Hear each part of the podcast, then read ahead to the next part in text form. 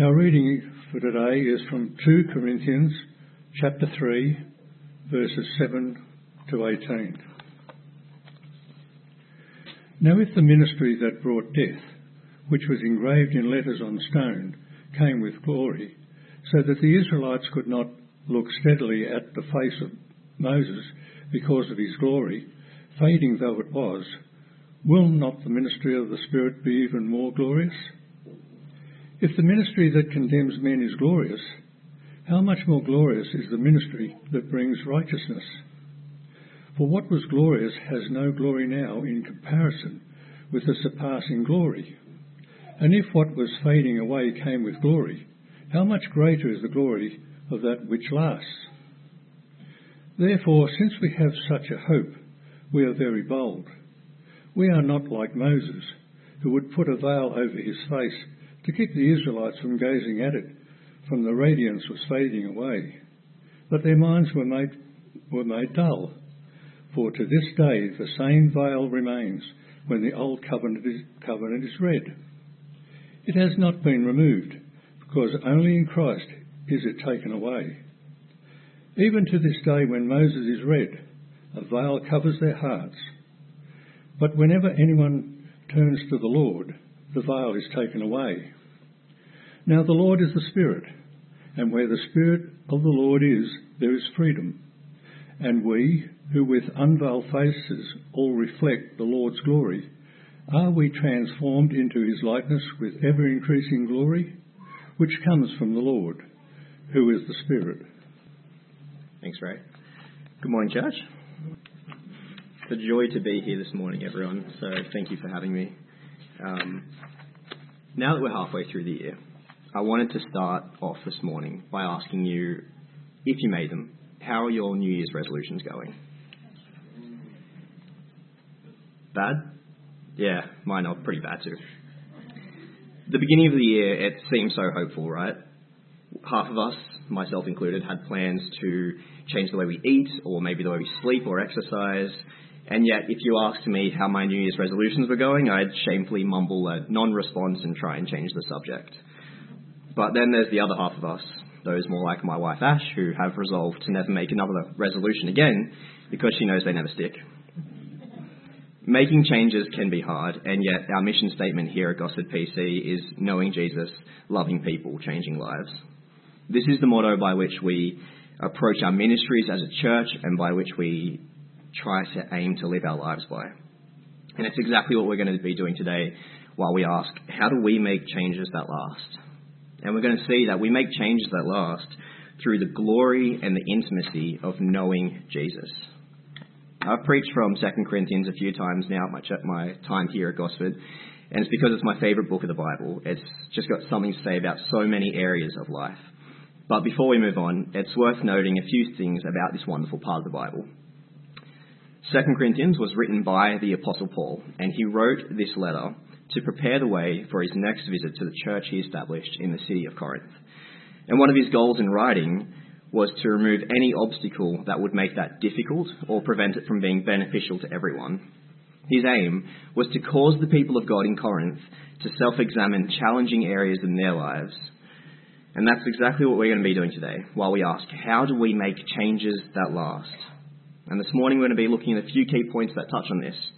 In the first point, we'll look at the surpassing glory of the new covenant, where we'll see that the new covenant, the glory of the new covenant, surpasses the glory of the old covenant. These are Paul's words, not mine. Trust me, you'll see. And in the second point, we'll look closely at the transforming glory of the new covenant, where we'll see that Jesus reveals God's glory in the most intimate and adequate way possible. Today, we're going to see that through Jesus, we know God in the most revealed and intimate and glorious way possible. We're going to see that this changes lives, our own and others. So, first up, the surpassing glory of the new covenant. A common thread in 2 Corinthians is Paul's defense of his ministry as a his ministry as an apostle, appointed by the resurrected Jesus. And the reason for this repeated defense is that false teachers had infiltrated the Corinthian church and were calling his authority into question. Paul's been talking about this when he says from verse 6 that he, God, has made us competent as ministers of a new covenant, not of the letter, but of the Spirit. For the letter kills, but the Spirit gives life. The old covenant between God and God's people Israel was the letter, there was the law. And the new covenant that Paul is a minister of, it far surpasses the glory of this old covenant. Because it's by this covenant that we know God in the most glorious and fulfilled and revealed way possible. So I think it's worth starting this morning by thinking about what we mean when we use the words covenant and glory. And then we can fully understand why the glory of the new covenant surpasses the glory of the old. So, first up, covenant. And covenants can be thought of as a contract or agreement between two parties where promises are made and confirmed by an oath. A modern and biblical example of a covenant is marriage, where promises are made and sealed by an oath to keep these promises. So, throughout salvation history, God has made covenants with his people. He's made promises to them. And it's through these promises that we that God's people learned more and more about God's character. It's in 2 Corinthians, Paul references two covenants. The Old Covenant, which is the letter or the law, where he talks about the story of God giving Moses the Ten Commandments, and the New Covenant. And the New Covenant is the one that was established through the life, the death, and resurrection of Jesus. And it's that if you believe in Jesus, you'll have eternal life. And we've seen as well that glory is associated with both covenants.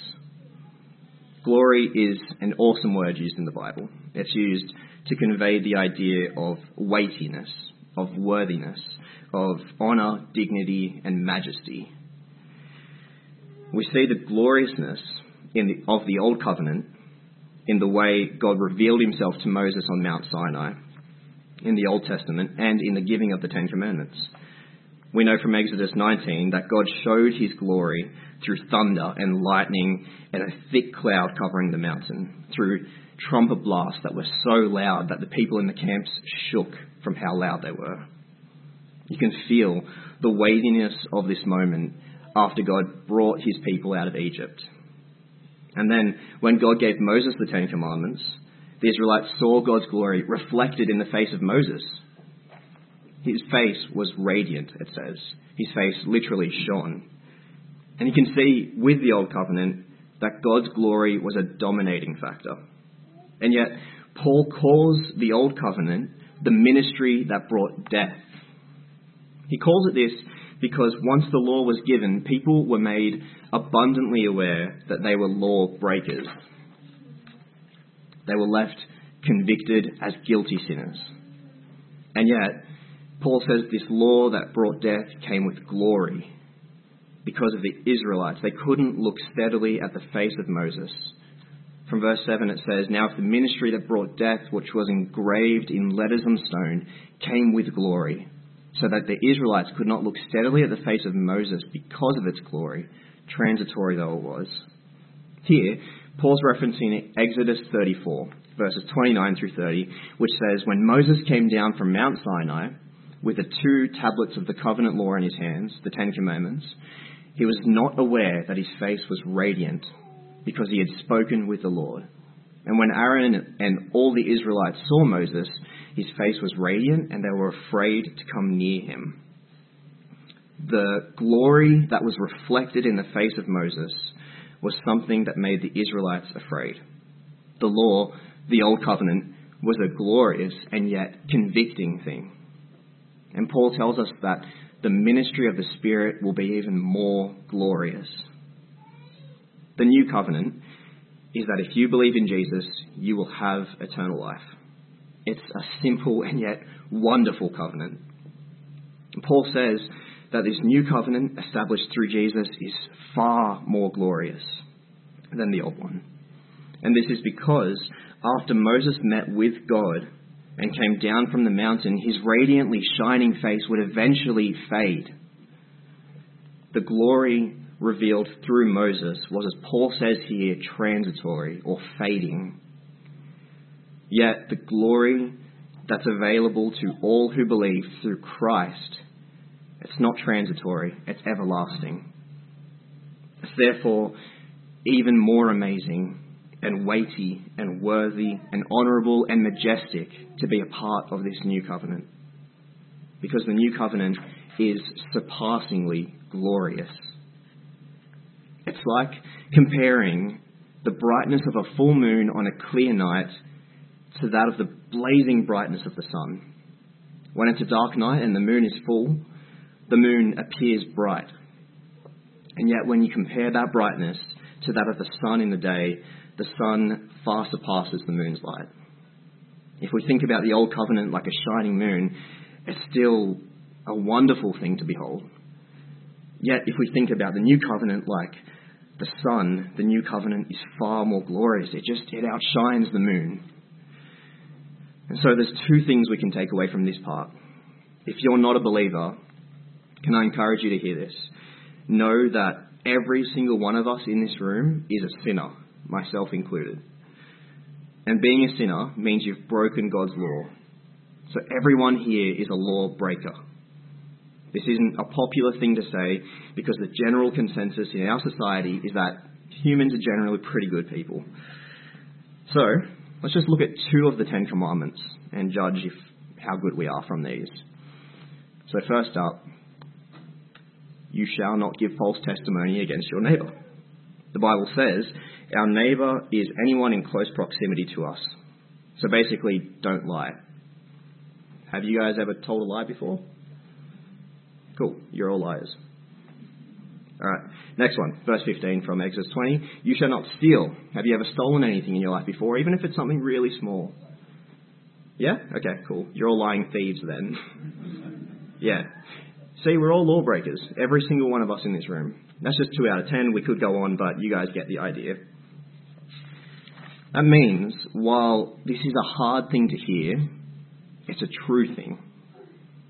And amazingly, you can know that although the old covenant law condemns, and maybe today you might be thinking of particular sins in your life that are making you feel guilty, the new covenant far surpasses the old because the new covenant makes us at peace with God. When we believe in Jesus, we're made righteous. We're given a clean slate in God's eyes. As verse 9 says, if the ministry that brought condemnation was glorious, how much more glorious is the ministry that brings righteousness? So if you're not a believer, please know that Jesus died to establish this new covenant with you. He died to make you a promise that if you believe in Him, you'll have eternal life. And He rose from the dead to confirm this promise. If you are a believer, you can take comfort in the fact that this covenant is one that lasts. We read from verse 11 If what was transitory came with glory, if what was fading came with glory, how much greater is the glory of that which lasts? This new covenant, what I've been calling you anyway, was established 2,000 years ago. So if you're ever in a tough place, can I encourage you to look to God's Word? Look and see throughout all of the story of the Bible that every single one of God's promises came true, that He kept every single promise.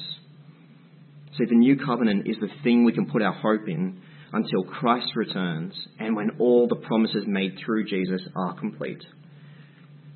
So look to the promises of Scripture and know that God always keeps His promises.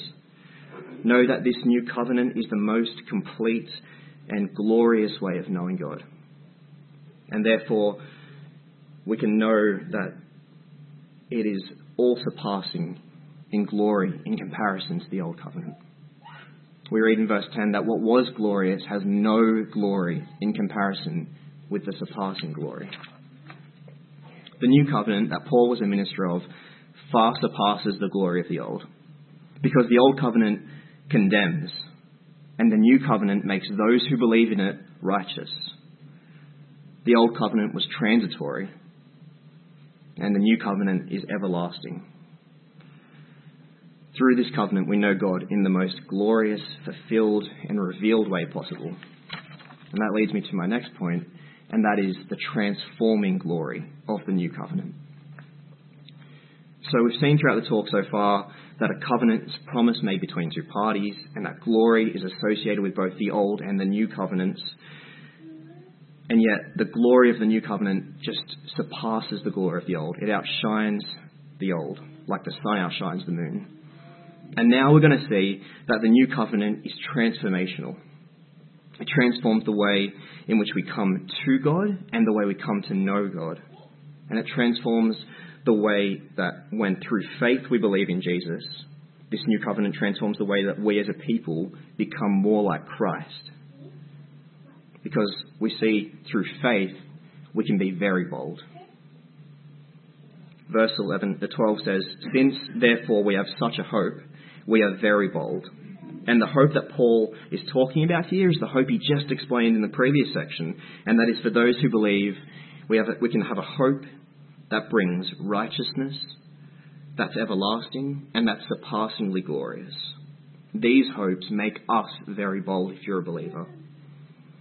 This hope transforms the very way in which we know and approach our God. From verse 13, Paul continues his commentary on Exodus 34, and those verses read When Moses finished speaking to them, he put a veil over his face. But whenever he entered the Lord's presence to speak with him, he removed the veil until he came out. And when he came out and told the Israelites what had been commanded, they saw that his face was radiant. And then Moses would put the veil back over his face until he went to speak with the Lord. Moses put a veil over his face after he'd finished speaking to the people. And Paul tells us from verse 13 that we're not like Moses who would put a veil over his face to prevent the Israelites from seeing the end of what was passing away. As glorious as the radiant face of Moses was, it was a fading glory. It was passing away. Believers are not to be like this. Now, everyone who believes reflects the glory of God. It's no longer down to just one man to reflect the glory of God, but all who believe. The very way we know and approach God is transformed through the surpassing glory of the new covenant. Unfortunately, though, for some the veil remains. Read in verse 14 that their minds were made dull, for to this day the same veil remains when the old covenant is read. That has not been removed, because only in Christ is it taken away. Many people in the world do not know God. They don't truly know who God is in the same way that those who believe through Jesus do. To know God through Christ is the only way to know God. And that's why Paul says, only through Christ is the veil taken away. They don't share in the same intimacy that believers do. There's a barrier between them and God. But thankfully, we read from verse 11 sorry, not thankfully, but from verse 15 we read, Even to this day, when Moses is read, a veil covers their hearts. Even to this day, when Moses is read, that's when the Old Testament is read without faith in and through the lens of Christ. A veil covers their hearts. But, thankfully, whenever anyone turns to the Lord, the veil is taken away. This means when we approach the Old Testament, by looking through the lens of Christ, we see that the entire biblical story was pointing towards Jesus. We see that the barrier is removed, the veil is removed, and we can know God without this veil obscuring our sight of Him. The imagery used here of a veil is just so fitting. And when we think about a veil, we think about the wedding veil. Because before the union of man and wife, the veil separates it creates a barrier. There's a lack of intimacy and a distance. But as the tradition goes, the moment comes when the groom can remove the veil and kiss his wife, and he lifts it, and they're no longer hidden or distant or separated or out of reach from each other. Their relationship, their very relationship, is transformed. And just like this, when we know God through Jesus, the veil is removed. The barrier between us and God is removed, and we can boldly approach God in a personal and intimate way. The way to God is no longer mediated through men. Rather, it's mediated through Christ in an intimate and personal way. and he makes the knowledge of who God is crystal clear. When we know God through Christ, we're set free to live for him. It's through faith in Christ that we're enabled to make changes that last. And God has given us, as believers, the ability to make changes through the freedom of the Spirit. Which is why in verse 17 we read, Now the Lord is the Spirit, and where the Spirit of the Lord is, there is freedom. Paul reaches his conclusion regarding the superiority of the new covenant, and he shows that not only does the new covenant change the way we know and approach God, it enables those who believe to be a transformed people too. Knowing Jesus means people can make changes in their lives that last. We read from verse 18, and we all who with unveiled faces contemplate the Lord's glory are being transformed into his image with ever increasing glory, which comes from the Lord who is the Spirit. There are three parts that we can take away from this today to apply to our lives to learn how to effectively make change that lasts. And the first is to know the Lord. The more we intimately behold or contemplate the Lord's glory, the more we are transformed into his image. We are all transformed into his image when we contemplate the Lord's glory. This is an awesome and wonderful thing because all believers now, we can all contemplate or reflect him. We can do this with unveiled faces, with no barrier between us and God. So spend time with God. Have you ever noticed that the more time you spend with someone, the more you become like them? For better or worse. So we become like those we're around. And the best person then to be spending time around is God. The second is to know it's a process. Because becoming a believer doesn't mean you'll be changed instantaneously. You don't change overnight. Rather, we are being transformed into his image with ever increasing glory.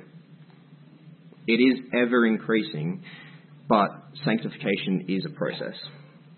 Change takes place in the heart of a believer, and it is internal change, but it takes time. It's the change of heart that only God can produce. And amazingly, it never fades away, but it actually grows with ever increasing glory. We're all sinners who are in the process of our own sanctification when we believe in Christ. And yet you can know that it is a process, it will happen. The third is to know it's a gift. Change is a gift. Any and all change that you see where you're being more transformed into the glory of God, into the image of who He is, it's not something you've earned or something you've done. It comes from the Lord. This means we can't be proud of ourselves. Rather, we humbly come to God with grateful hearts. We spend time with Him. Because being transformed into the likeness of His image with ever increasing glory is from the Lord. So be thankful for the change you've already seen in your own life and the lives of those around you who are believers too. And know that knowing Jesus means believers can make changes in their lives at last. Because Jesus brought about change that lasts. It means that we can be people who are being transformed into his image with ever increasing glory we can know that this is a process and it takes time, takes a lifetime actually, but that's a gift from God. Because the glory of the new covenant not only transforms the way we know and approach God, it, it changes believers too.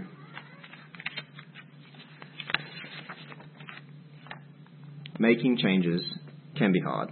And yet, our mission statement here at Gosford PC is knowing Jesus, loving people, changing lives. Through Jesus, we know God in the most glorious and intimate way possible. This changes lives. It changes our own and others. Jesus brought about change that lasts. And through Jesus, we can make change that lasts. Because, as we've seen, the new covenant that Paul was a minister of far surpasses the glory of the old covenant. Because the Old covenant condemns, and the new covenant makes believers righteous in God's eyes. Because the old covenant was transitory, and the new covenant is everlasting.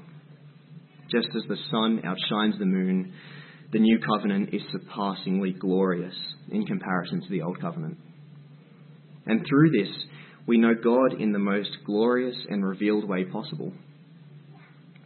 And we've seen that the new covenant transforms the very way in which we know and approach God. So know that the new covenant enables you, as a believer, to be a transformed person. Knowing Jesus means believers can make changes in their lives that last. It means that we can approach, we can be a people, sorry, who are being transformed into God's image with ever increasing glory.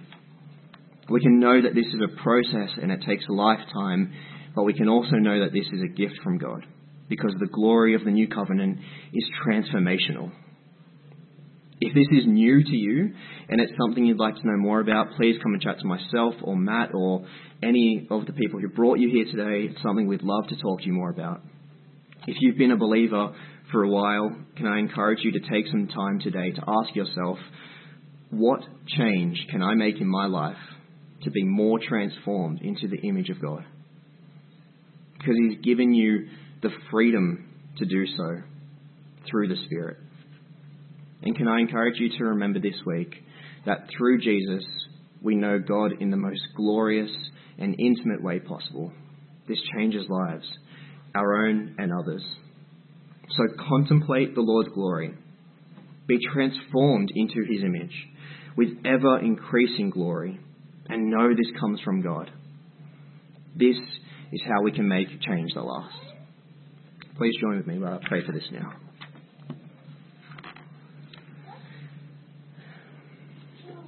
Dear Heavenly Father, Lord, I thank you so much that through the life, death, and resurrection of Jesus, you transformed the way that we can know and approach you, that you revealed yourself to us in the most glorious and intimate way possible. I pray, Father, for anyone who has heard this message today who is maybe feeling convicted of sin in their life, that you would be with them through your Spirit, giving them the freedom to effectively make changes that last by having faith through Christ. We pray, Lord, that you would help every one of us here who claim faith to be a transformed people who are being made into your image with ever increasing glory. We thank you, Lord, for this change. It is truly a gift to be able to call ourselves your people. And we pray you'll be with us this week as we look to make changes in our own lives. I pray this all in Jesus' name. Amen.